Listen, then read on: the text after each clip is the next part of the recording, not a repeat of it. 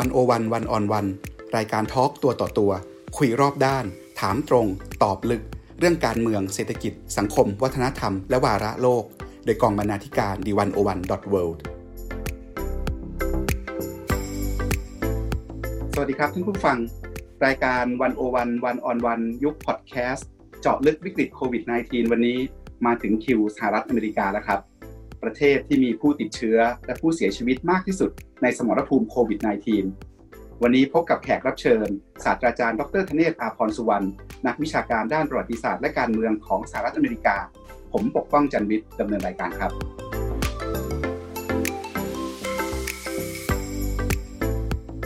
สวัสดีครับอาจารย์ธเนศครับ สวัสดีครับ คุณปกป้อง และท่านผู้ฟังทุกท่านครับครับ อาจารย์ครับเราจะอธิบายความล้มเหลว ในการจัดการวิกฤตโควิด -19 ที่อเมริกายังไงดีครับ มันเป็นเพราะปัจจัยด้านตัวผู้นำอย่างโดนัลด์ทรัมป์มันเป็นเพราะความประมาท มันเป็นเพราะระบบบริการสาธารณสุขของอเมริกามีปัญหา หรือว่ามันเป็นปัญหาเชิงโครงสร้างทางการเมืองในอเมริกา คือถ้าเอาตรงๆเลยเนี่ย ผมคิดว่าเป็นปัญหาของผู้นำบุคลิก ความเชื่อ ความโอหัง แล้วก็ความผู้ที่ต้องการเอาชนะทางการเมืองของโดนัลด์ทรัมป์ร้อยเปอร์เซ็นต์ เพราะว่าพอเขาย้อนกลับไปดูเนี่ยว่าทำไมอเมริกาถึงไม่ติมรับมือเรื่องนี้ใช่ไหมไม่ใช่ว่ามันไม่รู้นะเพราะจีนก็ส่งมาแล้วติดต่อกันแล้วต่างๆ เนี่ยถ้าเรากลับไปดูเหตุการณ์ช่วงต้นเดือนมกราเนี่ย ซึ่งมันเริ่มมีการระบาดไปแล้วของจีนนะใช่ไหมแล้วทางฝ่ายความพันคงฝ่ายที่ปรึกษาของที่เนียบขาวเนี่ยก็มีการบรีฟนะเรื่องนี้ ตอนหลังนี้เขาบอกมีบีฟทั้งบีฟเล็กบีฟใหญ่อย่างเนี้ยให้คำตอบคือว่าโดนทำไม่สนใจ ตอนนั้นเรายังคิดว่า อ๋อเพราะแกเนี่ยกำลังกังวลเรื่อง impeachment การถูกถอดถอนนะเพราะนั้นใช่ไหมว่ารัฐสภากำลังเข้าข้าได้เข้าเข็มต่างเนี่ยแกก็ต้องแบบอะไรโฟกัสเอาไปตรงนั้นเรื่องเดียวอะใช่ไหมแต่มีคนอธิบายว่าไม่ใช่ ไม่ไม่ไม่ว่าแกไม่ใช่ว่าไม่รู้หรือว่า คุณแกบูนเบาอะไรต่างเนี่ยแกรู้ก็มีข้อมูลใช่ไหมแต่ว่าคำตอบเนี่ยเขาบอกว่า อันนี้อันนี้ผมเห็นด้วยนะในที่ปรึกษากฎหมายของพรรคเดโมแครตซึ่งเขาทำเรื่อง impeachment มาตอนนั้นเนี่ย แล้วคนเนี่ยเป็นคนที่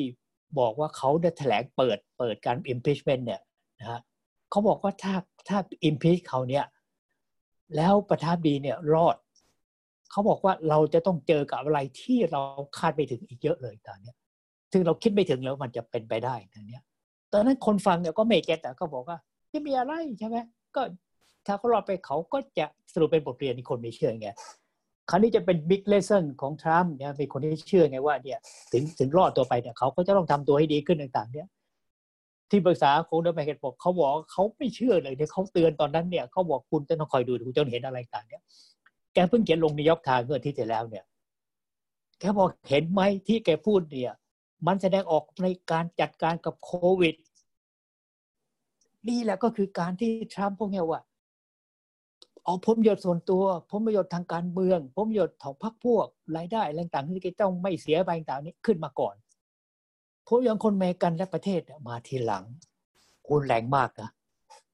อาจารย์ชี้หน้าโทษไปที่โดนัลด์ทรัมป์เลยนะครับ ใช่ ใช่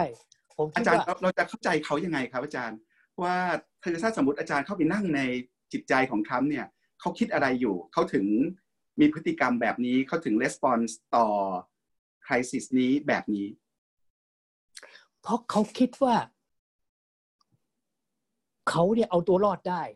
อย่างที่เขาเอาตัวรอดจากกรณี impeachment เนี่ยเรื่องยูเครนเนี่ยใช่ไหมแล้วคนที่วิจารณ์คนที่เขาเอามาเทียบเคียงเขาบอกว่า ไอ้จำนวนคนจะตายสองหมื่นคนที่จริงตอนนั้นเนี่ยที่ที่ทาง CDC เขาให้ตัวเลขว่าเป็นแสนเลยนะที่ต้องตาย แต่นี้อาจจะถึงนะนี่มันมันยังไม่หยุดนะเขาบอกว่าพยานตัวเลขมันมีอยู่แล้วทำต้องรู้ว่าคนมีการจะต้องตาย ถ้าเขาไม่จัดการอะไรต่างๆเนี่ยแต่เขาเลือดเย็นอะเขายอมมันเกิดได้เขาคิดว่าเขาสามารถที่จะอธิบาย เพราะแสนหนึ่งหมายความว่าถ้าคุณดูตัวเลขที่แกก็พูดเดี๋ยวว่า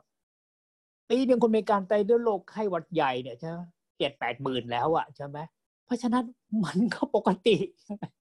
เหมือนคนไทยตายด้วยสงการตายตายด้วยบัตรรถยนต์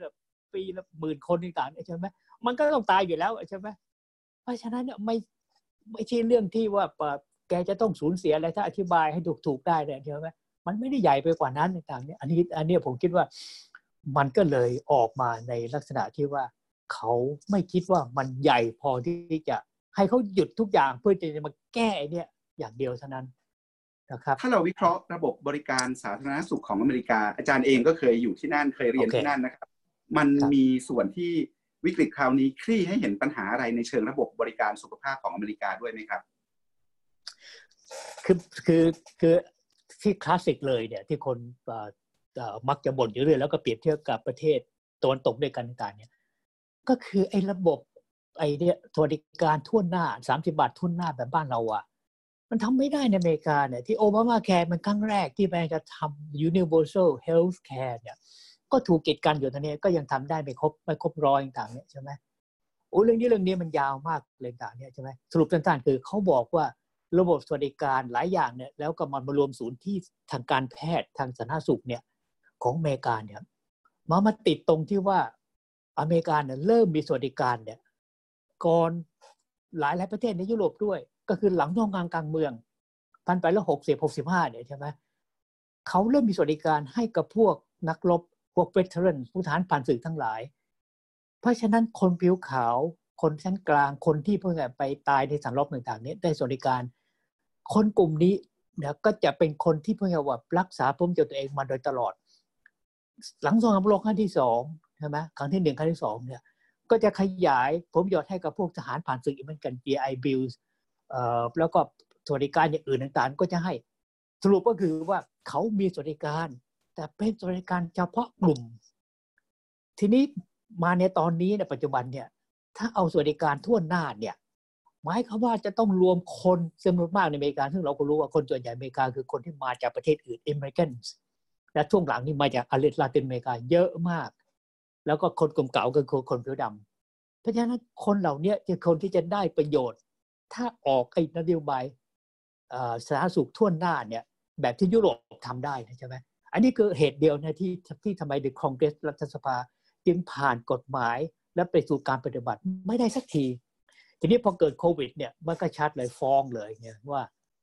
คนที่ suffer มากสุดก็คือคนส่วนน้อย minority ทั้งหลาย ตั้งแต่ลาติโนสแล้วคนผิวดำสองกลุ่มเนี่ยเป็นคนกลุ่มที่ตายเยอะสุดในตอนนี้ในอเมริกาต่างเนี่ยนะครับ อันนี้ในนี้ก็เป็นเหตุที่ว่าทรัมป์เลยคิดว่าถ้าเขาอธิบายให้ฐานเสียงเขาเนี่ยพวกมิดเวสพวกคนผิวขาว ชั้นล่างชั้นกลางเนี่ยเนี่ยฟังเนี่ยผู้นั้นก็จะรู้ก็ว่าเขาไม่กระเทือนแต่พวกนี้ยังเชื่อว่าเขาอาจจะไม่ตายมากด้วยถึงจะปล่อยให้ไม่ล็อกดาวน์ก็ได้ใช่ไหมครับผมดูตัวเลขบางรัฐก็น่าสนใจครับ มันมีมิติความล้ำอย่างที่อาจารย์ว่าอยู่จริง ๆ อย่างเช่นที่วิสคอนซินที่ก็เป็นรัฐขาวเนี่ยครับแต่ปรากฏว่าของคนที่ป่วยด้วยโควิด และเสียชีวิตเนี่ยเข้าใจ เป็นคนผิวดำประมาณ80%เปอร์เซ็นเลย ใช่ ทุกที่เลยตั้งแต่นิวยอร์กไปไปจนถึงอาจจะแคลิฟอร์เนียอาจจะน้อยหน่อยแคลิฟอร์เนียเพราะเขาเขาทั่วหน้ามาตั้งแต่นานแล้วจากนั้นใช่ไหมเพราะฉะนั้นมันฟ้องเลยว่าไอ้ไอ้ไอ้โควิดเนี่ยมันฟ้องไอ้ไอ้พวกการเหลื่อมล้ำ discrimination การเหยียดผิวเหยียดต่างๆเนี่ยออกมาหมดเลย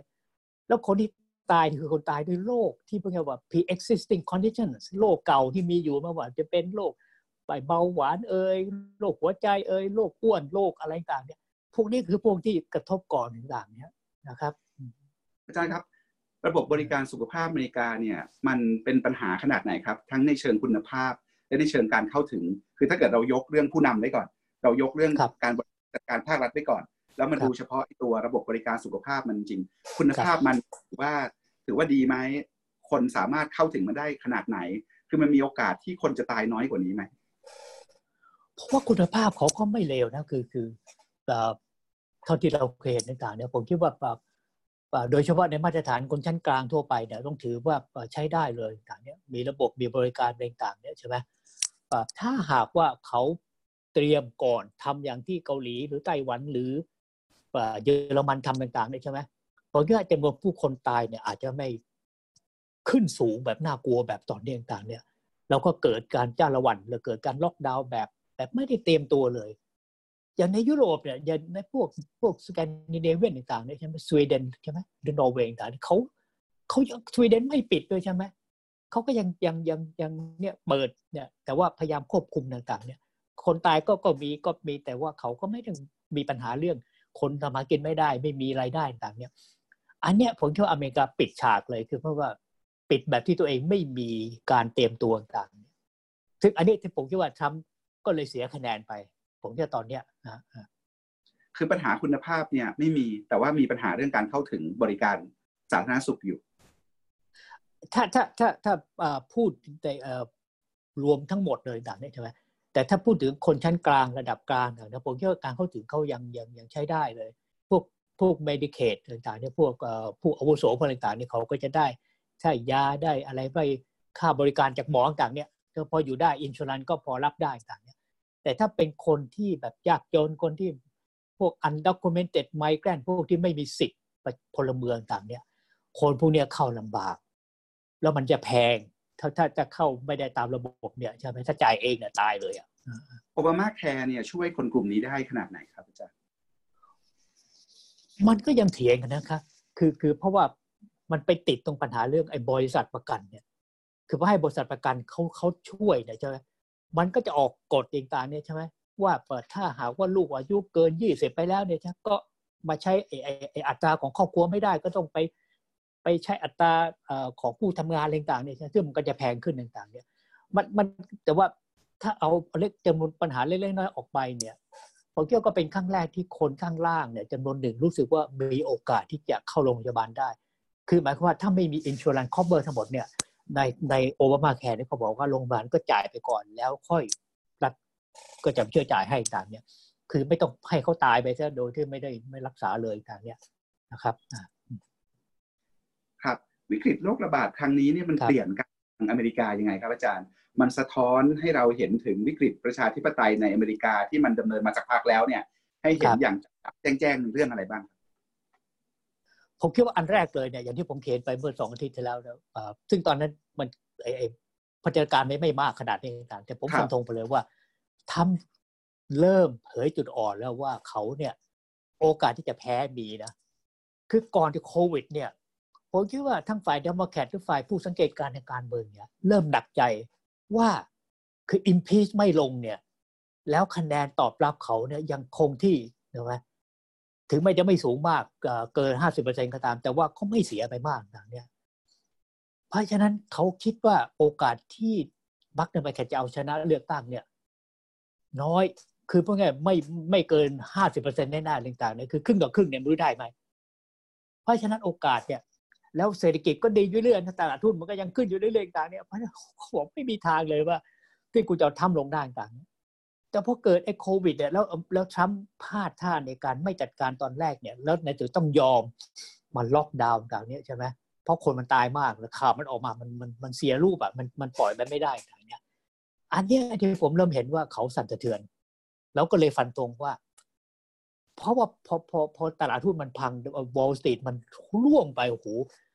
มหาศาลเลยใช่ไหมแล้วตอนนี้เริ่มเตียกลับเข้ามาเพราะว่าเฟดเข้าไปบอกว่าจะช่วยทุกอย่างในนั้นใช่ไหม คนก็เริ่มกลับมาแล้วก็เริ่มทุกที่อื่นก็เริ่มหยุดจีนก็หยุดร่างต่างเนี่ยเขาก็เลยเชื่อว่าเศรษฐกิจมันน่าจะกลับมาได้ต่างเนี่ยแล้วก็เริ่มใช้เงินเนี่ยสองจุดสองไอ้พันล้านต่างของเขาใช่ไหมคือมหาศาลเลยต่างเนี่ยก็เป็นการเพื่อรีบที่จะฟื้นสถานการณ์ที่เขาเสียไปกลับขึ้นมาต่างเนี่ยแต่ว่ามันยังไม่ลงตัวนะ เพราะว่าตอนนี้เขายังต้องสู้กับรัฐตัวรัฐต่างๆเลยยังไม่ยอมอะเพราะคนมันไม่หยุดอะมันยังตายอะมันเพราะว่าข่าวนี้ พวกพวกโคโรนาไวรัส มันเป็นผมคิดว่าเป็นไวรัสที่มีลักษณะพิเศษคือพวกจะมามาทำลายระบบทุนนิยมโดยตรงเลย คือนอกจากฆ่าคนแล้วด่างเนี่ยเหมือนเหมือนก็พวกไวรัสอื่นด้วยนะใช่ไหมแต่ที่มันต่างกับคำว่าเรื่องอื่นเนี่ย ตรงที่มันไปทำลายหัวใจของระบบทุนนิยม อันนี้ที่ผมติดใจมาก เดี๋ยวเรื่องทุนนิยมเดี๋ยวกลับมาคุยตอนท้ายนะครับ เดี๋ยวเอาตัวอาจารย์คุยเรื่องเรื่องการเมืองอเมริกาก่อนเอาเรื่องทำก่อนเอ๊ะทำไมทำไมคะแนนนิยมทรัมป์เนี่ยดูผลโพลแล้วเนี่ยมัน บางโพลยังบอกว่าคะแนนกลับพุ่งขึ้นมาอีก เราอธิบายมันยังไงครับ ก็ดูก็ดูนะครับ พอพอพอหลังจากที่แกแกเริ่มสยบพวกรัฐต่างๆ เนี่ยได้ต่างเนี่ยใช่ไหมแกก็เริ่มหาเสียงแล้วเนี่ย การแถลงข่าวเรื่องเรื่องเรื่องไอไอไอไวรัสแกเนี่ยช่วงหลังๆเนี่ยใช่ไหม แกไม่ได้แถลงข่าวว่า คนตายบีคนต่างๆนเพราะแกแถลงเป็นร่วมเสียคะแนนมันไม่ได้กันแกก็หาเสียงไปพูดนอกเรื่อง จนต้องสำนักข่าวดังเขาบอกพบใจก็บอกว่าเฮ้ยถ้าอย่างนั้นเราไม่ออกอากาศนะถ้าพอแกพูดปั๊บเปียบอกเราตัดเลยดีกว่าอย่างนี้ ซึ่งผมมันเสียหน้ามากเลยต่างเนี่ยใช่ไหมแต่ว่าโดยรวมแล้วเนี่ยก็คือว่าถ้าแกพูดเนี่ยพวกฐานเสียงเก่าของแกเนี่ยพวกเอ่อพวกฝ่ายขวาพวกเอ่ออะไร white supremacist แล้วก็ล่าสุดเนี่ยที่เวอร์จิเนีย แล้วก็ที่มิชิแกนต่างๆเนี่ยใช่ไหมที่ออกมาสนับสนุนการบอกว่าไม่ไม่ล็อกดาวน์แล้ว เราจะออกไปทำมาหากินแล้วใช่ไหมเนี่ยฐานเสียงของทรัมป์เนี่ยใช่ไหมก็เริ่มออกทันทีพอแกทวีตบอกว่า liberate Michigan liberate Virginia เนี่ยทุกคนรับเสียงเลยต่างเนี่ยเพราะฉะนั้นแสดงว่าเขามีฐานจริง ๆ มันไม่ใช่แบบแบบถึงเราจะบอกว่าเอ้ยพวกนี้เป็นอะไร แบบคนไม่ได้มี ความเข้าใจทางการเมืองต่างเนี่ย แต่พวกนี้เนี่ยมีอุดมการณ์ที่เขาคิดว่าทรัมป์เนี่ยตอบโจทย์เขาได้ อย่างเบอร์จีเนียเนี่ย สิ่งที่ทรัมป์ทวิตต่อไปเนี่ยใช่ไหมก็คือว่าให้เอา article amendment อันที่สอง second amendment ออกมาอย่างเนี้ย อันนี้ต้องไปรู้ background ของเวอร์จิเนียมันเกิดอะไรขึ้นไม่กี่เดือนที่ผ่านมาเนี่ยใช่ไหมจนจากการเลือกตั้งเมื่อเมื่อเมื่อกลางเทอมไปแล้วเนี่ยเออเวอร์จิเนียเนี่ย ทั้งผู้ว่า ทั้งสสในรัฐเนี่ยใช่ไหมทั้งสสสวต่างเนี่ยเดโมแครตยึดหมดเลย เป็นครั้งแรกในประวัติศาสตร์มันไม่เคยได้มารีพับลิกันเสียท่าไปแพ้หมดเลยต่างเนี่ยใช่ไหมฉะนั้นสิ่งที่พวกพรรคเดโมแครตทำตัวนี้คือว่าเขาเริ่มผลักนโยบาย เช่น ควบคุมปืน แล้วก็ทำอย่างอื่นต่างๆ ออกมาต่างเพราะฉะนั้นพวกฝ่ายขวาเนี่ยใช่ถึงได้โกรธมากเนี่ยหาโอกาสที่จะเล่นงานเดโมแครตต่างๆ เนี่ย คราวนี้แหละได้โอกาสได้ไงแล้วทรัมป์ก็ถือโอกาสยังไงว่า second amendment ยังไงออกมาเลยมาสู้พวกพวกกูจะได้มีปืนต่อถึงได้แบกปืนออกมาคนนี้ได้งงว่า มันประท้วงอะไรทำไมตรงนี้แบกปืนมาเต็มตลาดเลยนะใช่ไหมไม่ใช่มันไม่ใช่ออกมาขู่ สัญลักษณ์ของเขาคือว่าเขาสู้เพื่อ second amendment เออครับคือตอนนี้แทนที่ทรัมป์จะทำงานเพื่อแก้วิกฤต อาจารย์ก็เลยบอกว่าบนเวทีในการแก้วิกฤตเนี่ยทรัมป์พยายามหาเสียงเลือกตั้งประธานาธิบดีต่อไปด้วย เราจะเห็นเลยนะครับว่าการถแถลงข่าวรายวันของเขาเนี่ยอย่างเช่นเขาพูดถึงโคโรนาไวรัสเนี่ยเขาเรียก Chinese ไวรัสเพื่อสร้างความเป็นชาตินิยมตลอดนะครับถูกวิพากษ์วิจารณ์เยอะเลย อันอันที่เราจะเห็นเลยว่าชัมเพิ่งออกมาประกาศ ไม่ได้โทษตัวเองครับ แต่ว่าไปโทษ WHO องค์การอนามัยโลกว่าไม่ได้เรื่องอเมริกาขอตัดความช่วยเหลือ จนกว่าจะมีการตรวจสอบ จนกว่าจะจนกว่าจะทำให้องค์การอนามัยโลกเนี่ย รับผิดให้ได้ นะครับแล้วอันที่สามที่อาจารย์พยายามจะเล่าให้ฟังก็คือว่าในรัฐที่มีผู้ว่าการรัฐเป็นเดโมแครตคือในรัฐเดโมแครตเนี่ยที่โดนเดโมแครตยึดไปเนี่ยทำออกไปพยายามไปสู้เขาไปผลักดันเขาไปผลักดันประชาชนว่าให้ออกมาต่อต้านนโยบายล็อกดาวน์ของผู้ว่าการต่างๆอะไรต่างๆนานาพวกนี้นะครับ เราก็จะเห็นเลยอันอันที่สี่เนี่ยที่ผมสังเกตเห็นก็คือทรัมป์ก็พยายามอยากจะเปิดเมืองน่าดูเลย แล้วก็มีความขัดแย้งผู้เชี่ยวชาญด้านสาธารณสุขนะครับเขาตั้งไอทอส เป็นทัสฟอสเกี่ยวกับการเปิดเมืองประมาณเจ็ดคนใช่ไหมฮะถ้าผมจำตัวเลขไม่ผิดเนี่ย แล้วก็ตั้งสาวกับลูกเขยไปเป็นสองในเจ็ดที่เข้าไปช่วยไปช่วยคิดเรื่องการการนโยบายเปิดเมืองด้วยคือทำเนี่ยคิดว่าถ้าเกิดไม่ถ้าเกิดไม่ไม่เปิดเมืองเขาก็จะเสียคะแนนเพราะว่าพอคนตกงานธุรกิจไม่มีงานทำก็ตกอะไรแบบนี้คือเราจะเห็นเราจะเห็นว่าตอนนี้วิกฤตโรคระบาดในอเมริกาแยกไม่ออกกับการเลือกตั้ง ประธานาธิบดีในปี 2520 เนี่ยในในช่วงปลายปีนี้นะครับ อาจารย์เห็นความสัมพันธ์มีอะไรอยากจะเติมอยากจะแลกเปลี่ยนอยากจะคุยกันตรงนี้ไหมครับอาจารย์มีอะไรมันก็เลยเนี่ยการเมืองอเมริกาคือมันคือมันนึก มันนึกไม่ถึงนะว่า ผู้นำเนี่ยใช่ไหมที่ประเทศที่ใหญ่ตัวโมรานต่างมีเครดิตมีไอ้ผู้เรียกว่าอ่าปั่นระบบที่เป็นที่ยอมรับทั่วโลกต่างนี้ใช่ไหม แต่ผู้นำเนี่ยใช้ผู้อย่างบุคลิกส่วนตัวความต้องการส่วนตัวความเชื่อทุกอย่างเลยที่ฝืนกับทั้งกฎหมายฝืนกับจารีตประเพณีที่ดีงามของการเมืองอเมริกัน ฝืนทำเนียบฝืนอะไรทุกอย่าง คุณจะเอาอะไรก็ตามเนี่ยเพื่อที่จะเอาชนะ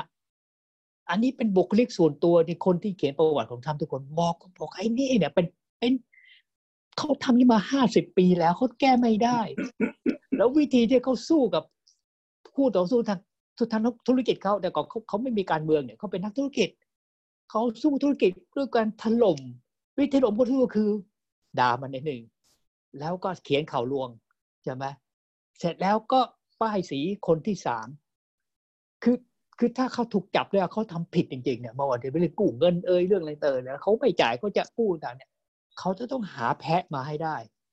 โยนกลับไปจะโยนเป็น ทนายโยนให้ไปเป็นเพื่อนเป็นทูตอะไรต่างก็ได้ต่างเนี่ย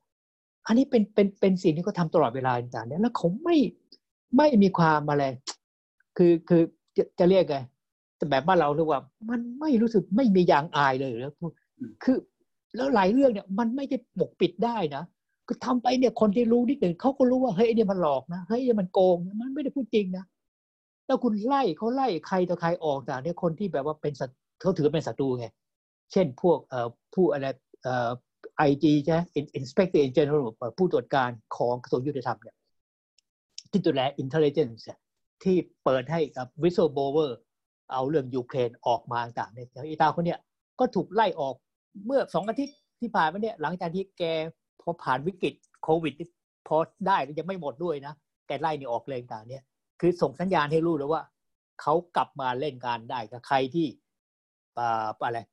คิดจะมาฝังทางแกเนี่ยมึงดูตัวอย่างเนี่ยดีอย่างเนี้ยเขาบอกหมอหมอโฟซี่อย่างเนี้ยก็มีข่าวว่า อยู่ในลิสต์ที่จะถูกไล่เลยใช่ไหมแต่ว่ามันไล่ไม่ได้ เพราะว่าคลินเขายังดีอยู่คือไล่ไปเนี่ยแกเจ๊งอะพวกพวกหมอเหมือนกันรับไม่ได้ ตอนนี้ทำได้แค่รีทวีตครับ มีนักการเมืองริพับลิกันคนหนึ่งที่เขียนวิจารณ์คุณหมอฟาวซี่เนี่ยแล้วบอกว่า ให้ไล่ออกได้แล้ว ปรากฏว่าทำเนี่ยไปรีทวีตเขาเฉยเลย คนก็งงแล้วก็วิพากษ์วิจารณ์กันใหญ่ ว่ามันอะไรอะไรเนี่ยไอเนี่ยคือคือมันไม่แนบเนียน แล้วผมก็เลยบอกว่ามันเป็นไปได้ยังไงเนี่ยแล้ววิกฤตเนี่ยมันใหญ่ขนาดโลกเนี่ยไม่มีผู้นำคนไหนในที่กล้าพูดทรงเดชเนี่ย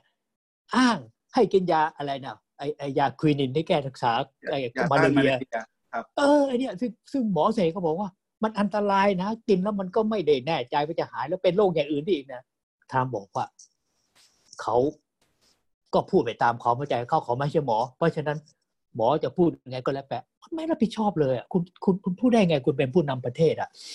เพราะฉะนั้นอันเนี้ยผมยังประหลาดเนี่ยว่าเขาเนี่ยเอาเอาพวกวิกฤตทั้งโลกเนี่ย มาเป็นเครื่องทดลองพูดง่ายว่าความปรารถนาส่วนตัวของการที่จะเป็นผู้นำของเขา แล้วเขาเชื่อว่าเขาจะเอาชนะได้ อันนี้ที่ผมทึ่งมากเลยผมว่า มันเกิดอะไรขึ้นกับระบบการเมืองประชาธิปไตยในอเมริกาในตอนเนี้ยที่เอื้อแล้วก็พไงยอมให้กับประธานาธิบดีที่หลอกประชาชนทุกวันเนี่ยใช่ไหมทั้งโลกเลยไม่ใช่เฉพาะคน คนทั้งโลกเนี่ยก็ใส่หัวท่านนไม่มีใครในที่พวกไงว่าที่มีสติปัญญาแล้วก็รู้เรื่องความเป็นจริงเนี่ยจะรับได้กับพฤติกรรมของแกครับโดนัลด์ทรัมป์เนี่ยท้าทายรัฐธรรมนูญอเมริกาหลายเรื่องนะครับ แบบที่ไม่เคยประธานาธิบดีคนไหนเคยทำมาก่อน ทีนี้ไอ้วิกฤตโควิด -19 เนี่ยมันสะท้อนวิกฤตรัฐธรรมนูญยังไงครับแล้วตัวรัฐธรรมนูญเองหรือระบบการเมืองปกติของอเมริกาเนี่ย จะจัดการกับโดนัลด์ทรัมป์ด้วยระบบด้วยรัฐธรรมนูญด้วยประชาธิปไตยยังไงคือคือถ้าถ้าถ้าเป็นปกติแต่ไม่ไม่มีวิกฤตพิเศษขึ้นมาเนี่ยผมคิดว่าระบบที่จะเป็นไปก็คือว่ารัฐสภา ก็จะต้องพูดง่ายว่าหาทางที่จะเข้ามาควบคุมใช่ไหมอย่างที่อิมพีก็ได้ หรืออย่างตอนนี้ทำไมก็ยังทำไม่เนี่ยใช่ไหมไอ้กรรมการสอบสวนโอเวอร์ไซน์เนี่ยใช่ไหมก็คือการตรวจสอบการทำงานเนี่ยแล้วยิ่งตอนเนี้ยมีเงินตั้งสองจุดสองพันล้านเนี่ยการจ่ายเงินเนี่ยต้องคอร์รัปชันแหลกเลยการที่เดิมมาแกก็เตรียมรอแล้วใช่ไหมเพราะว่าทรัมป์ก็ตั้งไอ้อะไรนักกฎหมายจากทำเนียบขาวไปเป็นประธานที่จะจัดสรรเงินต่างๆเนี่ย ก็เสร็จเลยเนี่ยใช่ไหมก็คือเข้าเข้าเข้ากล่องเลยผมว่าบริษัทของทรัมป์พวกเขาเนี่ยต้องได้ไม่รู้เท่าไหร่ต่างเนี่ยอะไรทำนองแบบนี้ใช่ไหมเฮ้ยมันมีมันมีวิธีการของมันอยู่แล้วต่างใช่ไหมแต่ว่าอีกอันหนึ่งก็คือทางด้านสารรัฐธรรมนูญต่างๆเนี่ยทีนี้ในช่วงเดียวผ่านมาเนี่ย ก่อนถึงทำต่างๆเนี่ยแนวโน้มคือว่าพรรคเรียพับลิกันเนี่ย สามารถที่จะแต่งตั้งผู้ประพักษาเนี่ยสารสูงที่เป็นคอนเซอร์เวทีฟและต่อต้านเสรียมเนี่ยเข้ามา ได้เยอะแล้วทรัมป์ก็มาตั้งเพิ่มไปจนนั้นเป็นเสียงข้างมากตอนนี้อันนี้ก็ก็ปิดหนทางคือเกือบจะปิดในหนทางทางด้านตุลาการเนี่ยตุลาการพิวัตรที่จะช่วยช่วยทางก้าวหน้าที่จะสงบยบอำนาจของทรัมป์เนี่ยทำไม่ได้อย่างเต็มที่ต่างเนี่ยอันนี้เป็นความลำบากต่างเนี่ยทีนี้ไอ้โควิด เนี่ย ผมคิดว่าโควิดมันมันจะทำให้เพื่อว่าพับพับโพลิซึมเนี่ย เพื่อกระบวนการประชานิยมกระบวนการข้างล่างเนี่ย เข้าใจว่าน่าจะฟื้นคืนชีพได้ต่างเนี่ยผมคิดว่าหลังจาก Occupy Wall Street เนี่ยหลังจากไอ้ไอ้ Hamburger Crisis 2008ต่างๆเนี่ยแล้วก็ผู้รัฐบาลก็ช่วยแต่พวก Wall Street ใช่ไหม bail out แต่พวกพวกนักนักธุรกิจต่างๆเนี่ยซึ่งชาวบ้านกับพวกพวกที่ออกมาต่อต้านเนี่ยก็ออกมาแสดงจุดยืนครั้งหนึ่งแล้ว แต่ว่ามันไม่มีพวกเกี่ยวนโยบายรูปธรรม แล้วพรรคเดโมแครตก็ไม่สามารถจะรองรับนโยบาย ที่จะไปเปลี่ยนอะไรได้ต่างเนี่ยก็มีเบอร์นีแซนเดอร์เนี่ยที่ที่ออกมาสู้ว่าเราจะต้องไม่สนับสนุนนโยบายที่ไปช่วยเหลือ Wall Street ต่างเนี่ยแต่ตอนนี้แกก็บายแล้วทำไมแกก็ต้องยอมเปิดทางให้กับโจไบเดนต่างเนี่ยนะครับ เพราะฉะนั้น มันก็เลยมีคนตั้งข้อสังเกตเนี่ยว่า ดูเหมือนก็ประชาธิปไตยอเมริกาเองเนี่ยก็ตกเป็นเหยื่อของอการเปลี่ยนแปลง ทั้งทั้งก่อนทำและโดยเฉพาะช่วงทำเนี่ยเยอะมากแล้วก็โควิดเนี่ยใช่ไหมอาจจะเป็นช่องทางที่ทำให้ฝ่ายบริหารทำเนียบขาวเนี่ยใช้อำนาจของเขาเนี่ยมากขึ้นไปกว่าที่จะเป็นอีกเนี่ยเพราะฉะนั้นคนก็เริ่มกังวลเหมือนกันว่าโอกาสที่ฝ่ายบริหารอเมริกันจะเป็นอำนาจนิยมออโซเลทเรียนเนี่ยมีโอกาสนะครับที่จะเป็นไปได้แต่เนี้ยนะ ฟังดูแล้วเหมือนกับว่าช่องทางหลักที่เหลืออยู่น่าจะเป็นการเลือกตั้งประธานาธิบดีเดือนพฤศจิกายนนี้แหละครับ ว่าต้องใช้กระบวนการเลือกตั้งนะดีเนี่ยโค่นทรัมป์ไปให้ได้ ทีนี้เดโมแครตเนี่ยพร้อมไหมเพราะพอเราหันจากริพับลิกันคือทรัมป์ไปทางเดโมแครตเนี่ยจะเห็นเลยว่ากระบวนการเลือกตั้งนั้นดีรอบนี้เนี่ยในเดโมแครตก็วุ่นวายไม่ไม่แพ้กันเหมือนกันเดโมแครตเนี่ยพร้อมที่จะสู้กับทรัมป์และริพับลิกันได้ไหมในปลายปีนี้ครับ คือคือพอพอมีวิกฤตโควิดอันเนี้ยผมคิดว่าเดโมแครตน่าจะเอาจุดอ่อนของทรัมป์นะตั้งแต่เรื่องการไม่จัดการอย่างทางการก็ดี หรือว่าล็อกดาวน์แล้วก็ไม่ทำจริงจังต่างเนี่ยใช่ไหมแล้วก็นายบาคือนั่นคือช่วงเนี้ยมันเป็นปัญหาเรื่องแต่ตั้งแต่เรื่องเครื่องช่วยหายใจ เรื่องหน้ากากเรื่องยาเรื่องการทดสอบ เรื่องการ testing ต่าง หลายเรื่องเลยที่ที่คนอื่นก็ทำเลยและแม่ก็ก็ทำได้มันไม่ใช่ เป็นเรื่องที่มันยากเกินความสามารถของการแพทย์การสาธารณสุขของอเมริกา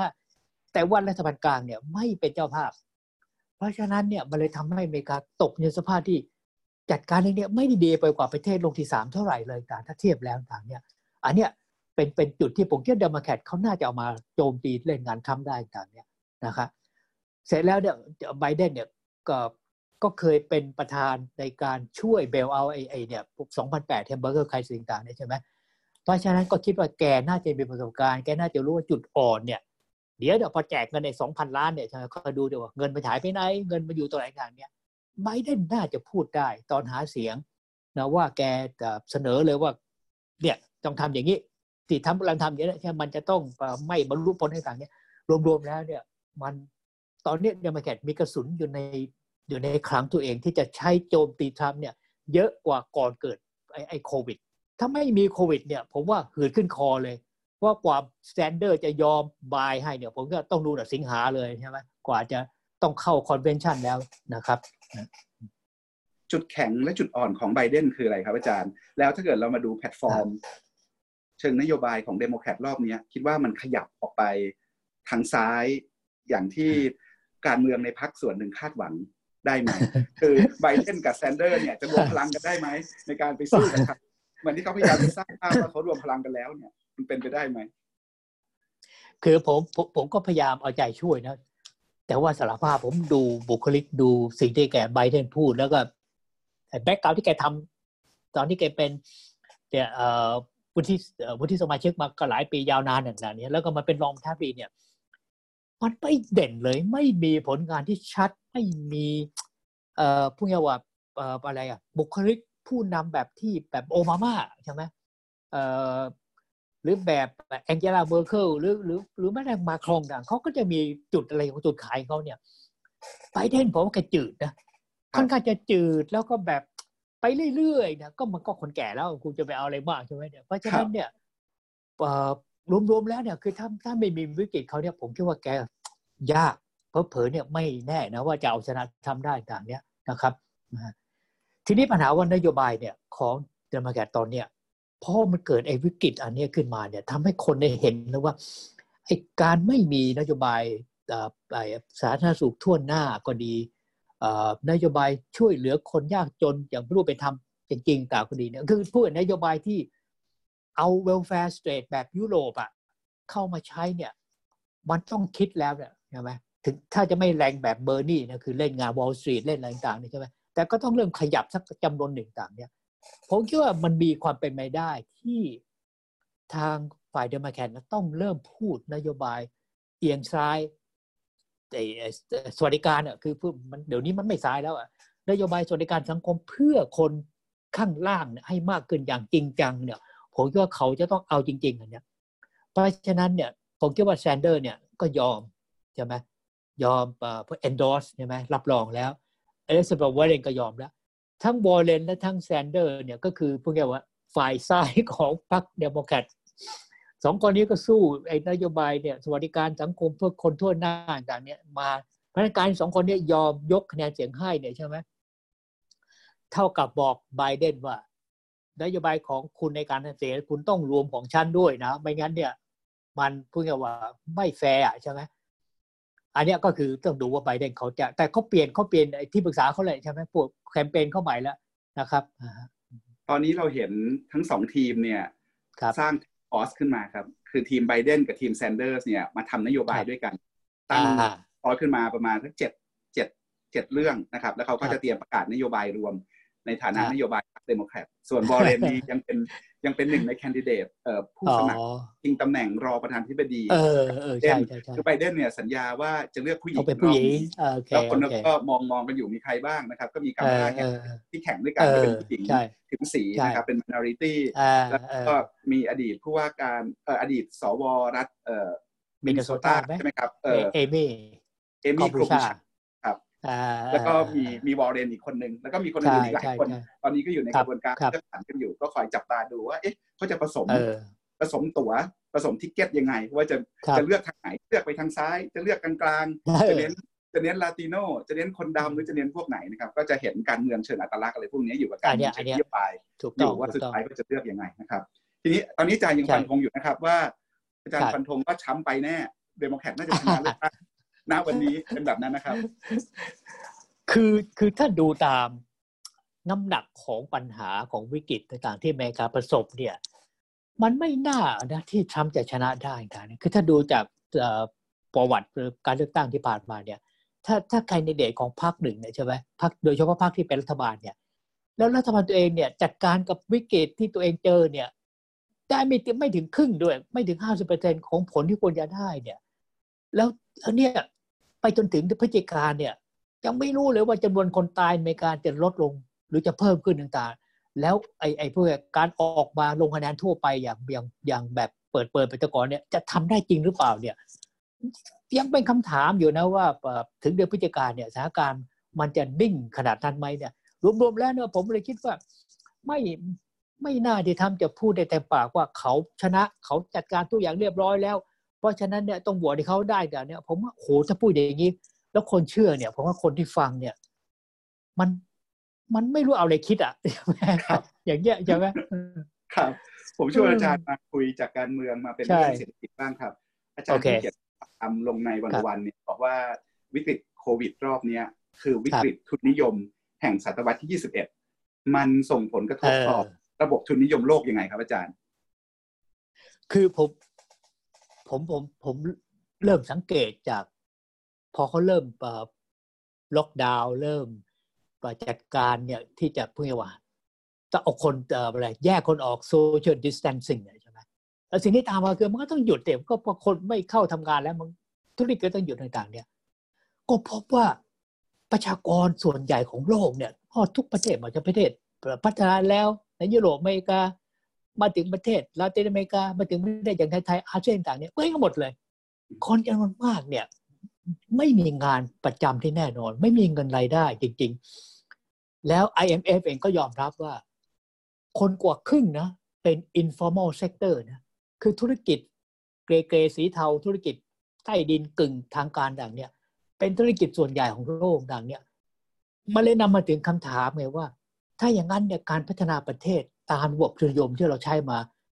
จนปัจนี้เนี่ยก็เป็นร้อยปีแล้วใช่ไหมคือเอาเอาเอาใกล้ๆเนี่ยคือตั้งแต่ช่วงโกลบอลไรเนี่ยพันร้อยแปดสิบมาต่างๆใช่ไหมเนี่ยแล้วก็ทำให้เกิดการเปลี่ยนแปลงทุกอย่างโอ้โหไอไอโซเชียลมีเดียก็ดีอะไรก็ดีต่างใช่ไหมเนี่ยมีบริการบวกอัสตาร์ทอัพเยอะขึ้นต่างๆนะคือถ้าดูเฉพาะไอ้ด้านสวยหรูเนี่ยใช่ไหมมันก็ดูดีทั้งนั้นแหะแต่ว่าพอคราวเนี่ยตัวเลขจริง ๆ ออกมาเนี่ยปรากฏว่า คนส่วนใหญ่ไม่ได้อานิสงส์อะไรเลยของการพัฒนา อันเนี้ยเพราะฉะนั้นเนี่ยแล้วพอมาหยุดหมดเนี่ยใช่ไหมทุกประเทศล้มละลายหมดเลย ธุรกิจล้มละลายต้องรัฐบาลต้องใส่เงินก่อน มันสิ่งแรกที่ทำก็ต้องหาเงิน ผมก็เลยนึกจริงๆก็คือนึกไปได้ แต่ว่าเรากลับไปเปิด Capital ของมาร์กซ์มาอ่านกันใช่ไหมบทที่หนึ่งเลยบอกคือว่าหัวใจของระบบทุนนิยมคือการผลิตสินค้า commodity ทีนี้สินค้าเนี่ยที่มันสำคัญเพราะว่าเพราะมันไปแลกเปลี่ยน แล้วแลกเปลี่ยนเนี่ยใช่ไหมมันก็ต้องมีการหมุนเวียน circulation of commodity เนี่ยคือการที่นำไปสู่การสะสมทุน capital accumulation ต่างๆเนี่ยอันนี้แหละคือทำให้กำไรของนายทุนเนี่ยมันเป็นก่อเป็นกำแล้วก็เติบใหญ่แล้วก็ขยายต่อไปสู่การผลิต ก็ยกระดับการผลิตต่างๆเนี่ยแล้วก็ต้องมีการแข่งขันให้ดีขึ้นต่างๆเนี่ยอันนี้เป็นด้านดีพูดง่ายว่าพูดง่ายว่าทำให้การผลิตมันดีขึ้นต่างๆเนี่ย แต่ด้านที่พูดง่ายเป็นปัญหาก็คือว่า ค่าแรงกรรมกรเวสรายได้กรรมกรเนี่ยมันไม่ได้จ่ายครบ มันถูกปิดปิดบิดเบือนไปด้วยการทำให้จ่ายแค่บางส่วนที่เห็นได้ไอ้ส่วนที่มองไม่เห็นเนี่ยก็คือบุญค่าส่วนเกินที่มาร์คพูดต่างๆเนี่ยแล้วนี่นี่พูดถึงว่ากรรมกรที่อยู่ในระบบนะถ้าเป็นกรรมการนอกระบบนี่พูดง่ายว่าส่วนเกินมันเยอะมากเลย ที่เขาทำไปเนี่ยพูดง่ายว่า คุณบริการให้กับพูดง่ายว่าเฟซบุ๊กกูเกิลต่างๆเนี่ยคนงานส่วนนั้นเนี่ยไม่ได้อะไรเลยต่างอย่างตอนนี้โควิดเนี่ยคนส่วนนั้นเนี่ยคือคนที่ทำงานที่ไปตายติดเชื้อโรคกันหมดเลยต่างเนี่ยใช่ไหมที่ไปทำงานแม่บ้านเอ่ยทำงานดูแลคนไข้ดูอะไรต่างพวกนี้สุดรวมแล้วก็คือผมคิดว่า คือถ้าถ้าเราไม่ตั้งโจทย์นี้คือถ้าเราไม่ไม่มีเอ่อพวกว่า ทฤษฎีเรื่องระบบทุนนิยมคืออะไรต่างเนี่ยเราก็จะบอกว่ามันเป็นปัญหาการพัฒนาทั่วไป เพราะว่ามาใช้เงินเยอะเพราะงั้นเมื่อคนไม่ทำงานก็ต้องหายไปต่างเนี้ยแล้วก็ใส่เงินไปก็จะจบไงแต่ผมคิดว่าถ้าถ้าคิดแค่นั้นเนี่ยแล้วก็แก้เนี่ยมันก็จะเหมือนกับแฮมเบอร์เกอร์เหมือนกับต้มยำกุ้งต่างนี่คือกลับมาเหมือนเดิม ที่คนบอกจะเป็น U shape หรือเป็น V shape ต่างๆนี่คือคิดแบบกรอบเดิม คือเราต้องอยู่กับระบบทุนแล้วไปลงทุนแบบเดิมก็คือว่า พอตั้งตัวใจก็เอาเปรียบคนคนใช้แรงงานของของโลกที่ต่อไปต่างเนี่ยผมคิดว่าอนาคตของประชาชนของคนทั่วโลกเนี่ย มันควรจะเปลี่ยนได้แล้ว คือคือทำให้มันได้ดีกว่านี้เนี่ย คือทำให้พวกมันมีความเป็นมนุษยธรรมเนี่ยมากขึ้น คือคือในที่สุดแล้วใช่ไหมมหาเศรษฐีของโลกเนี่ยของไทยที่สิบคนเนี่ยแล้วของทั่วโลกสักพันคนต่างๆเนี่ย คือเขาไม่มีการจำเป็นต้องใช้เงินมากขนาดนั้นถึงถึงได้ไปก็ไม่มีประโยชน์มันมันมันมันไม่มีความหมาย แต่ว่าความหมายมันอยู่ที่ไปไปยกระดับ means of production ปัจจัยการผลิตต่างๆ เนี่ยเพื่อที่เขาจะอยู่ในในเวทีกับการแข่งขันของทุนโลกต่อไปเท่านั้นเองต่างเนี่ยทำไมไม่คิดระบบที่ทำให้กรรมสิทธิ์มันแบ่งปันมันแชร์ ระหว่างผู้ผลิตกับผู้ประกอบการต่างๆเนี่ย ช่ไหมแรงงานกับเจ้าของเนี่ยใช่ไหมให้มันเข้ามาใกล้กันอย่าให้มีช่องว่างแบบที่เป็นอยู่ตอนนี้ใช่ไหมถ้าตรงนี้ทำได้เนี่ยไอ้ระบบสวัสดิการเนี่ยจิ๊บจ้อยเลยอะมันพูดไม่ยาก ตอนนี้สวัสดิการอย่างอเมริกาพูดยากเนี่ยเพราะว่าเขาไม่มีประสบการณ์ในการกระจายผลประโยชน์ส่วนใหญ่ให้กับคนข้างล่าง เพราะเขาให้แต่คนข้างกลางนั่นเองเพราะคนข้างล่างเขามันน้อยทีเดียวไอ้พวกที่มาเป็นทาสเลยเนี่ยมัน พอหลังเลิกทาสแล้วมันเกิดเนี่ยมีไม่กี่กี่เปอร์เซ็นต์แล้วอะแล้วก็พวกกูเรียจากจีนก็ก็มีไม่กี่คนในต่างเพราะฉะนั้นไม่ต้องไปยุ่งกับมันก็มันตอนหลังเนี่ยที่อเมริกันทั่วโลกเริ่มเข้าไปอยู่อเมริกามากขึ้นต่างแล้วตอนนี้ก็ไปอยู่ในยุโรปมากขึ้นต่างเนี่ยเพราะคนส่วนนี้ก็จะจะเป็นแรงงานรุ่นต่อไป คือเป็นทาส modern slavery เป็นทาสรุ่นใหม่เหมือนกับยุคยุคแรกที่ทุนเริ่มเกิดขึ้นเนี่ย ก็อาศัยพวกทาสแอฟริกามาสะสมทุนขั้นต้นให้กับทุนอุตสาหกรรม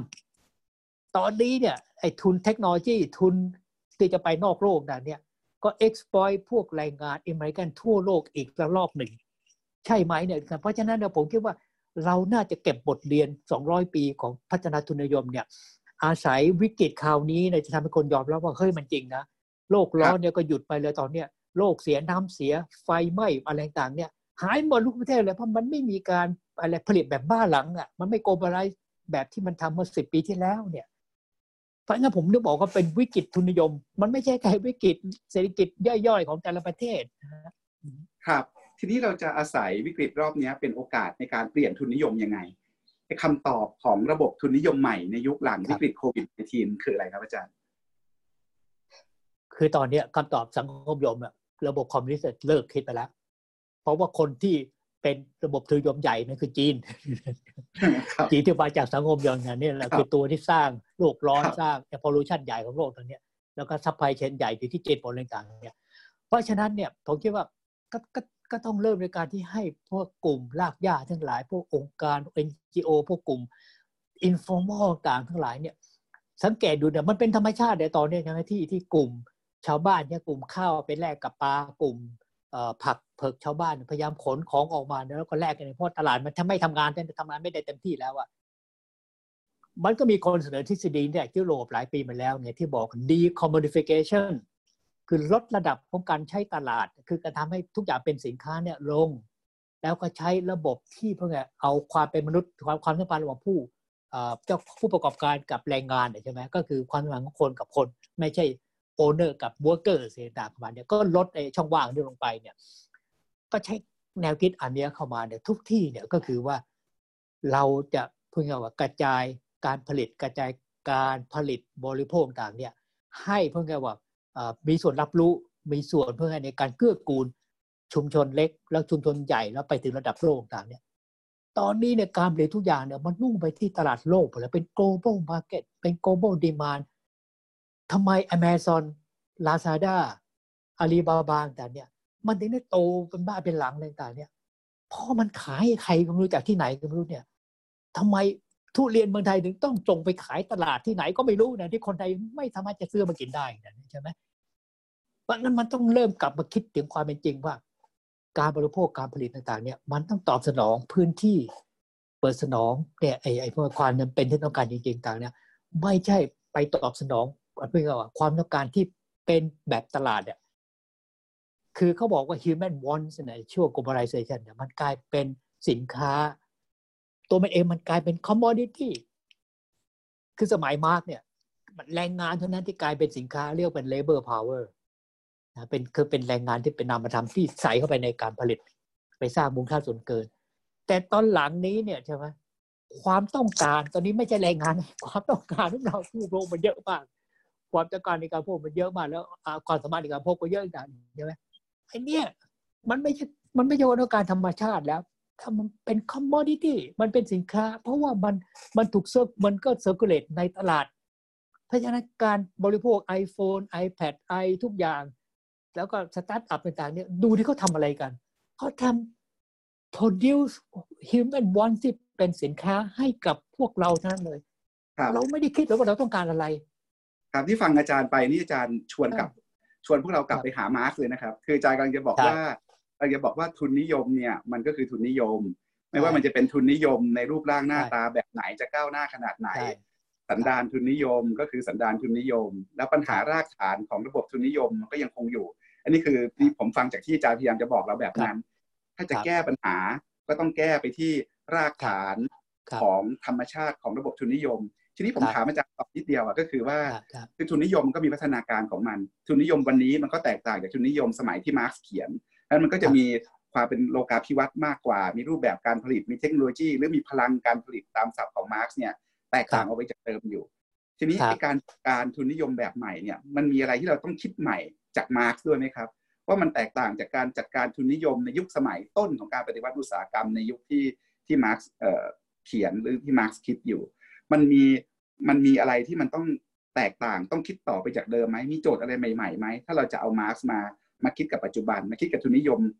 ร่วมสมัยในปัจจุบันเนี่ยเออเอาหลักๆเนี่ยผมคิดว่าก็ก็ตั้งแต่อันอันแรกเลยอันแรกเลยคือตอนยุคมาร์กซ์เนี่ยตอนที่คิดแล้วไอ้แนวคิดเรื่องสังคมนิยมเข้าขึ้นมาได้นะคือคือ พอเขาวิพากษ์ระบบทุนตอนนั้นเนี่ยใช่ไหม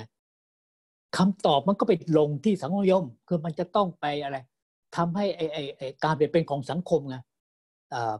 แล้วการเป็นสังคมนี่ก็คือว่าทุนเงินต่างๆ ก็ต้องเปลี่ยนมาเป็นของรัฐต่างๆเนี่ยใช่ไหมก็เลยนำไปสู่การตั้งเป้าว่าต้องปฏิวัติสังคมยม แล้วก็มีพรรคปฏิวัติของรัสเซียพรรคบอลชวิกใช่ไหมแล้วก็ต่อมาพรรคจีนต่างๆแล้วก็ไปปฏิวัติเพื่อจะเข้าสู่สังคมยมต่างเนี่ยสรุปก็คือว่าบทเรียนอันเนี้ยมันไม่สำเร็จเพราะนั้นคำตอบตอนนี้ ตอนนี้ก็คือว่าเลิกคิดเลิกคิดการปฏิวัติสังคมยมครับแต่อยู่ที่การสร้างทุนนิยมให้เป็นธรรมมากขึ้นยังไงทำทุนนิยมให้ยั่งยืนขึ้นยังไงแล้วจะไปถึงโลกของทุนนิยมที่อำนาจต่อรองระหว่างแรงงานกับในทุนดีกว่านี้ ใช่ แล้วก็รักสิ่งแวดล้อมรักธรรมชาติมากกว่านี้เห็นหัวคนธรรมดาสามัญมากกว่านี้ มันไปยังไงต่อครับอาจารย์ ก็คือว่ามันต้องต้องสู้ภายในระบบทุนนิยมเองนะครับประการแรกคือว่าคือคือเพิ่งจะว่าเอ่อแบบ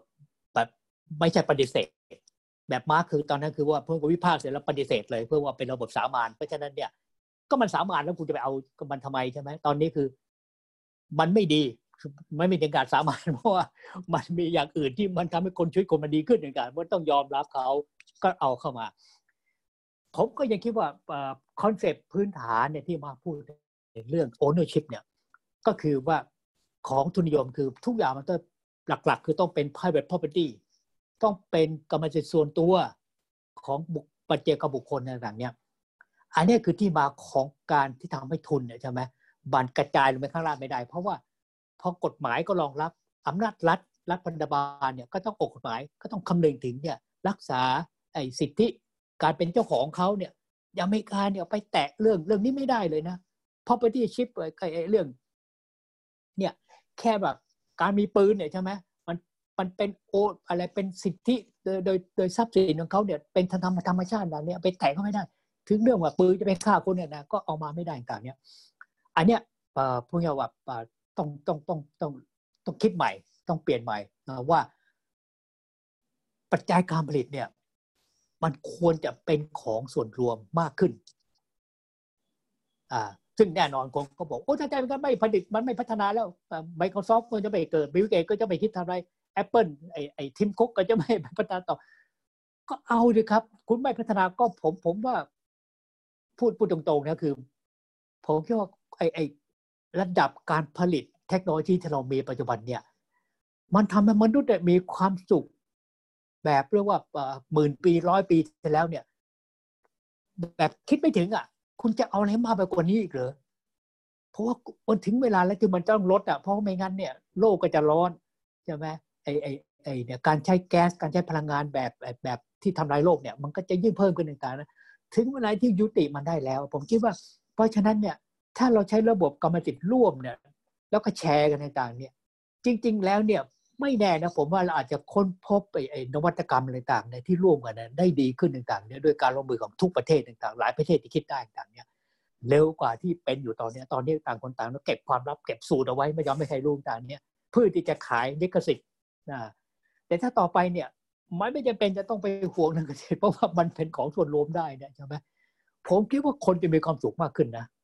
ครับจริงๆพัฒนาการตอนหลังๆ ก็มีกรรมสิทธิ์ในรูปแบบต่างๆ ที่ไม่ใช่เป็นของตลาดกับเป็นของรัฐคนละข้างกันนะกรรมสิทธิ์แบบกรรมสิทธิ์ชุมชนใช่ไหมครับ เรื่องเรื่องแนวคิดอย่างเรื่อง common property ใช่ไหมครับ เรื่องแนวคิดอย่างเช่น ปัญญารวมหมู่กรรมสิทธิ์รวมหมู่ หรือว่าแนวคิดอย่าง open source ในวงการเทคโนโลยีคือเราเห็นรูปแบบใหม่ๆแล้วจริงนักเศรษฐศาสตร์เองยุคหลังๆเนี่ยก็สนใจการศึกษาสถาบันอื่นที่นอกเหนือจากตลาดกับนะครับเช่นการศึกษาสถาบันเรื่องชุมชน แล้วก็การทำงานร่วมกันของสถาบันต่างๆ ในแบบที่เราไม่ต้องหวังพึ่งตลาดอย่างเดียวใช่ใช่ใช่จริง ๆ เนี่ยมันมีคนบางส่วนก็ทำอยู่แล้ว มันไม่ใช่ว่าเรื่องใหม่ที่ผมพูดไปเนี่ยคือ ในสแกนดิเนเวียนประเทศในยุโรปส่วนหนึ่งเนี่ยเขาก็เริ่มใช้ แต่ธุรกิจเขาก็มีการแบ่งแชร์กันระหว่างกรรมการเอกผู้ประกอบการการต่างๆเนี่ยมันไม่ใช่เรื่องใหม่เช่นแต่ว่าไม่มีคนเข้าใจเลยนะมันมีคนเข้าใจแต่เพียงแต่ว่าไอ้กระแสหลักเนี่ยใช่ไหมมันยังไปสู่การแข่งขัน แล้วก็การยึดครองตลาด เพราะว่าผลตอบแทนมันสูง อันนี้ก็คือว่าทำยังไงที่เราจะไปไปสโลว์ดาวส่วนด้านต่างๆ เนี่ยใช่ไหมครับ อาจารย์ครับทีนี้นอกจากทุนนิยมแล้วเนี่ยวิกฤตรอบนี้ยังท้าทายอีกหลายเรื่องนะครับเรื่องสำคัญคือมันยังท้าทายประชาธิปไตยด้วย ทางแพ่งก็คือคนเชื่อว่าประชาธิปไตยคือคำตอบในการสู้วิกฤตพความโปร่งใสการเปิดเผย การมีส่วนร่วมเนี่ย เป็นปัจจัยสำคัญในการเอาชนะโควิดในหลายประเทศ แต่ว่าอีกด้านหนึ่งคนก็เชื่อว่าอำนาจรวมศูนย์เบ็ดเสร็จเด็ดขาด หรือการกระชับอำนาจในสถานการณ์ฉุกเฉินคือคำตอบ ทีนี้เอประชาธิปไตยเนี่ยมันต้องปรับตัวยังไงในวิกฤตนี้ คือจริง ๆ แล้วเนี่ยคำว่าประชาธิปไตยเนี่ยมันเป็นชื่อรวมๆเนี่ยที่ใช้ใช้เรียกระบอบการเมืองการปกครองที่ในทางประวัติศาสตร์เนี่ยจริง ๆ แล้วมันเกิดมาแล้วเป็นรูปเป็นร่างแล้วก็ประสบความสำเร็จเนี่ย ก็เพราะว่าระบบทุนนิยมยุโรปตั้งศตวรรษที่สิบเก้าเนี่ยเขาประสบความสำเร็จในการสร้างใช่ไหมเศรษฐกิจแบบใหม่สร้างสร้างพลังอำนาจต่างๆเนี่ยแล้วก็ย้อนกลับมา ทำให้อำนาจรัฐของลอนดอนไปถึงวอชิงตันไปถึงต่างๆเนี่ยมันมั่นคงแล้วก็อยู่ได้ แล้วก็ไปไอ้รายได้เนี่ยจากอาณานิคมเนี่ยก็เอามาปนเปื้อประชากรเขาให้มีคุณภาพขึ้นต่างๆเนี่ยเพราะฉะนั้นถ้าหากว่าเรามองว่าวิกฤตเขาเนี่ยสามารถทำให้คนคิดมองเห็นลึกลงไปกว่าแค่เพียงรัฐบาลตัวเอง แล้วก็การยอมรับเศรษฐกิจแบบ แบบปลาใหญ่กินปลาเล็กแบบที่เราใช้อยู่แบบเนี้ยคนเริ่มไม่ยอมรับความชอบธรรมมันเนี่ยแล้วเสนอทางออกต่างเนี่ยแล้วทั้งหลายประเทศเนี่ยถ้าถ้าในกลุ่มประเทศเคลื่อนไหวต่างเนี่ยมีพลังทางการเมืองที่ก้าวหน้า สามารถหาแนวร่วมหาคนเห็นด้วยทั้งภาคเอกชนภาครักภาคต่างๆได้เนี่ยแล้วเขาก็นำเสนอทฤษฎีที่เป็นประโยชน์กับเขาเองเนี่ยคือคือคือเลิกใช้ยี่ห้อประชาธิปไตยเลยก็ได้ คือไม่ต้องเรียก เป็นกระบวนการประชาธิปไตยก็ได้เรียกเป็นกระบวนการฟื้นฟูชีวิต กระบวนการอะไรสามัคคีธรรมกระบวนการข้าวปลาข้าวยากปากดีอะไรต่างคุณเรียกอะไรก็ได้ทั้งนั้นเลยต่างเนี่ย เพราะว่าหัวใจมันอยู่ตรงที่ว่าอำนาจเป็นของประชาชนอำนาจในการเลือกนโยบาย และผลักดันนโยบาย แล้วก็ร่วมกันสร้างด้วย ผมคิดว่า เพราะว่าเสร็จแล้วเนี่ย เราจะไปแก้ไปถึงนู่นเลยต้องไปลื้อระบบ การปกครอง ระบบราชการแบบเจ้าขุนบุญนาย ระบบราชการแบบเจ้านานิคมแบบต่างๆเนี่ยซึ่งถ้าเลือกทำทีละเรื่องเนี่ยอ้างว่าอ๋อเป็นทางแต่เราเราต้องไม่ทำแบบเนี้ยต้องเลือกผู้ว่าต้องเลือกต้องกระจายอำนาจดังเนี้ยโหมันช้า แล้วก็มันจะถูกต้านเยอะอะไรอย่างเนี้ยแต่ถ้าเอาไอ้เนี่ยพื้นฐานอันใหม่เนี่ยว่า ถ้าเราต้องการที่จะทำการโยกย้ายการผลิตเนี่ยไม่ใช่ระบบตลาด ไม่ใช่ระบบแบบเดิมเนี่ย เราจะทำยังไง เราก็ต้องไปหาใช่ไหมว่าเราจะต้องสามารถเข้าไปควบคุมไปดูแลการเพราะไงถ่ายเททรัพยากรจากจังหวัดไปสู่ส่วนกลางจากส่วนกลางออกมาสู่ส่วนข้างนอกต่างๆเนี่ยใช่ไหมมันจะลื่นไหลไปอะคือคือคือคือผมก็พูดรวมๆไปใหญ่ๆต่างเนี่ยใช่ไหมเพื่อจะทำให้ดูเหมือนว่ามันไม่ใช่ปัญหาทางการเมืองที่เราต้องการ แต่ว่าเป็นปัญหาปากท้องต่างหากถ้าตอบโจทย์ตรงนี้ได้เนี่ย ระบบการเมืองเนี่ย มันก็จะลงตัวคือ ในสุดแล้วคือคนที่จะมาเป็นเผด็จการเนี่ย คุณเผด็จการไปเพื่ออะไรอะคุณจะไปรบกับใครตอนนี้ตอนนั้นเนี่ยใช่ไหมมันเข้ามาคนที่เพื่อนบ้านของของของอาเซียนเนี่ยใช่ไหมคุณก็ต้องไปพูดกับคนลาวพม่าคนมาเลเซีย คนอินโดนีเซียเขาก็ต้องมีคนเห็นด้วยนะว่าเฮ้ยโมเดลแบบที่คุณพูดเนี่ย เราเอาด้วยนะเนี่ยใช่ไหมเพราะฉะนั้นเนี่ยปัญหาเรื่องใครจะมาแทรกแซงใครก็จะมาปลุกกระดมใครก็จะเป็นผู้ก่อการร้ายเนี่ย ไม่มีอะมันไม่จะก่อการไปทำอะไรแล้วอะ เพราะจะพบว่าตอนเนี้ยใช่ไหมมันจะเป็นการเปลี่ยนไอ้ไอ้ไอ้ไอ้วิธีการมองปัญหาเข้าสู่ปัญหาต่างๆเนี่ยโดยไม่ต้องอาศัยเพื่อนวิธีการแบบเก่าคือปฏิวัติยึดอำนาจโค่นล้มจนท่านปกครองต่างเนี่ยคือคือไม่ต้องไปเสียเวลาพูดเรื่องพวกนั้นแล้ว ผมคิดว่าคือถ้าเราพูดเมื่อไหร่เนี่ยมันก็จะกลับไปถูโมเดลเดิมคือว่าพวกเมมนาเขาไม่ออกอะเขาจะอยู่อะเพราะฉะนั้นเนี่ยก็จะกลายเป็นอำนาจนิยมก็จะกลับมาด่างเนี้ย ครับ เราพูดถึงนิยามของความมั่นคงที่เปลี่ยนไป จากการมาเป็นเรื่องชีวิต เรื่องความเป็นอยู่ เรื่องสาธารณสุข ทีนี้ไอ้นิยามความมั่นคงที่เปลี่ยนไปเนี่ย มันจะไปกระทบกับสถานะอำนาจนำของอเมริกายังไง อันนี้เป็นคำถามสุดท้ายด้วยครับอาจารย์ว่าไอ้ความเป็นมหาอำนาจนำของอเมริกาในโลกเนี่ย มันจะเดินไปข้างหน้าต่อไปยังไง เราต้องคิดใหม่เรื่องพวกนี้ยังไง เราจะเห็นอะไรใหม่ ๆ ที่เราไม่เคยเห็นมาก่อน ภูมิรัฐศาสตร์โลกมันจะเปลี่ยนไปยังไงหลังโควิด -19 ครับ คือจริง ๆ นะ คือ ใจผมเนี่ยคือพอพอเห็นวิกฤตเราเดีแล้วเนี่ยที่อยากเห็นคือว่า ถึงเวลาที่ต้องเปลี่ยนฐานะบทบาทนำของอเมริกาในโลกนี้สักทีต่างเนี่ย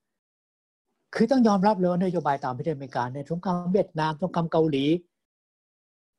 ไปจนถึงสงครามในอิรักอัฟกานิสถานต่าง ๆ เนี่ย แล้วก็ที่ทำอะไรต่างๆเนี่ยใช่ไหม ผมคิดว่าเป็นนโยบายที่ไม่รับผิดชอบเลย คือพูดง่ายว่าไม่มีความชอบธรรมแล้วก็ไม่ได้มีความเป็นมนุษยธรรมต่างๆนี่อยู่เลย คนตายไม่ตั้งเท่าไหร่ในซีเรียในอิรักอะไรต่างเนี่ย เพราะฉะนั้นผมคิดว่าถ้าหากว่าทำให้ทั่วโลกเนี่ย มีความมั่นคงขึ้นมาต่างๆเนี่ย แล้วมันไม่มีจุดอ่อนที่อเมริกาจะอ้างความชอบธรรมที่จะส่งกำลังทหารส่งอะไรต่างไป อย่างที่เขาทำมาในช่วงห้าสิบปีที่ผ่านมาเนี่ย ผมคิดว่า จะเป็นการให้บทเรียน แล้วก็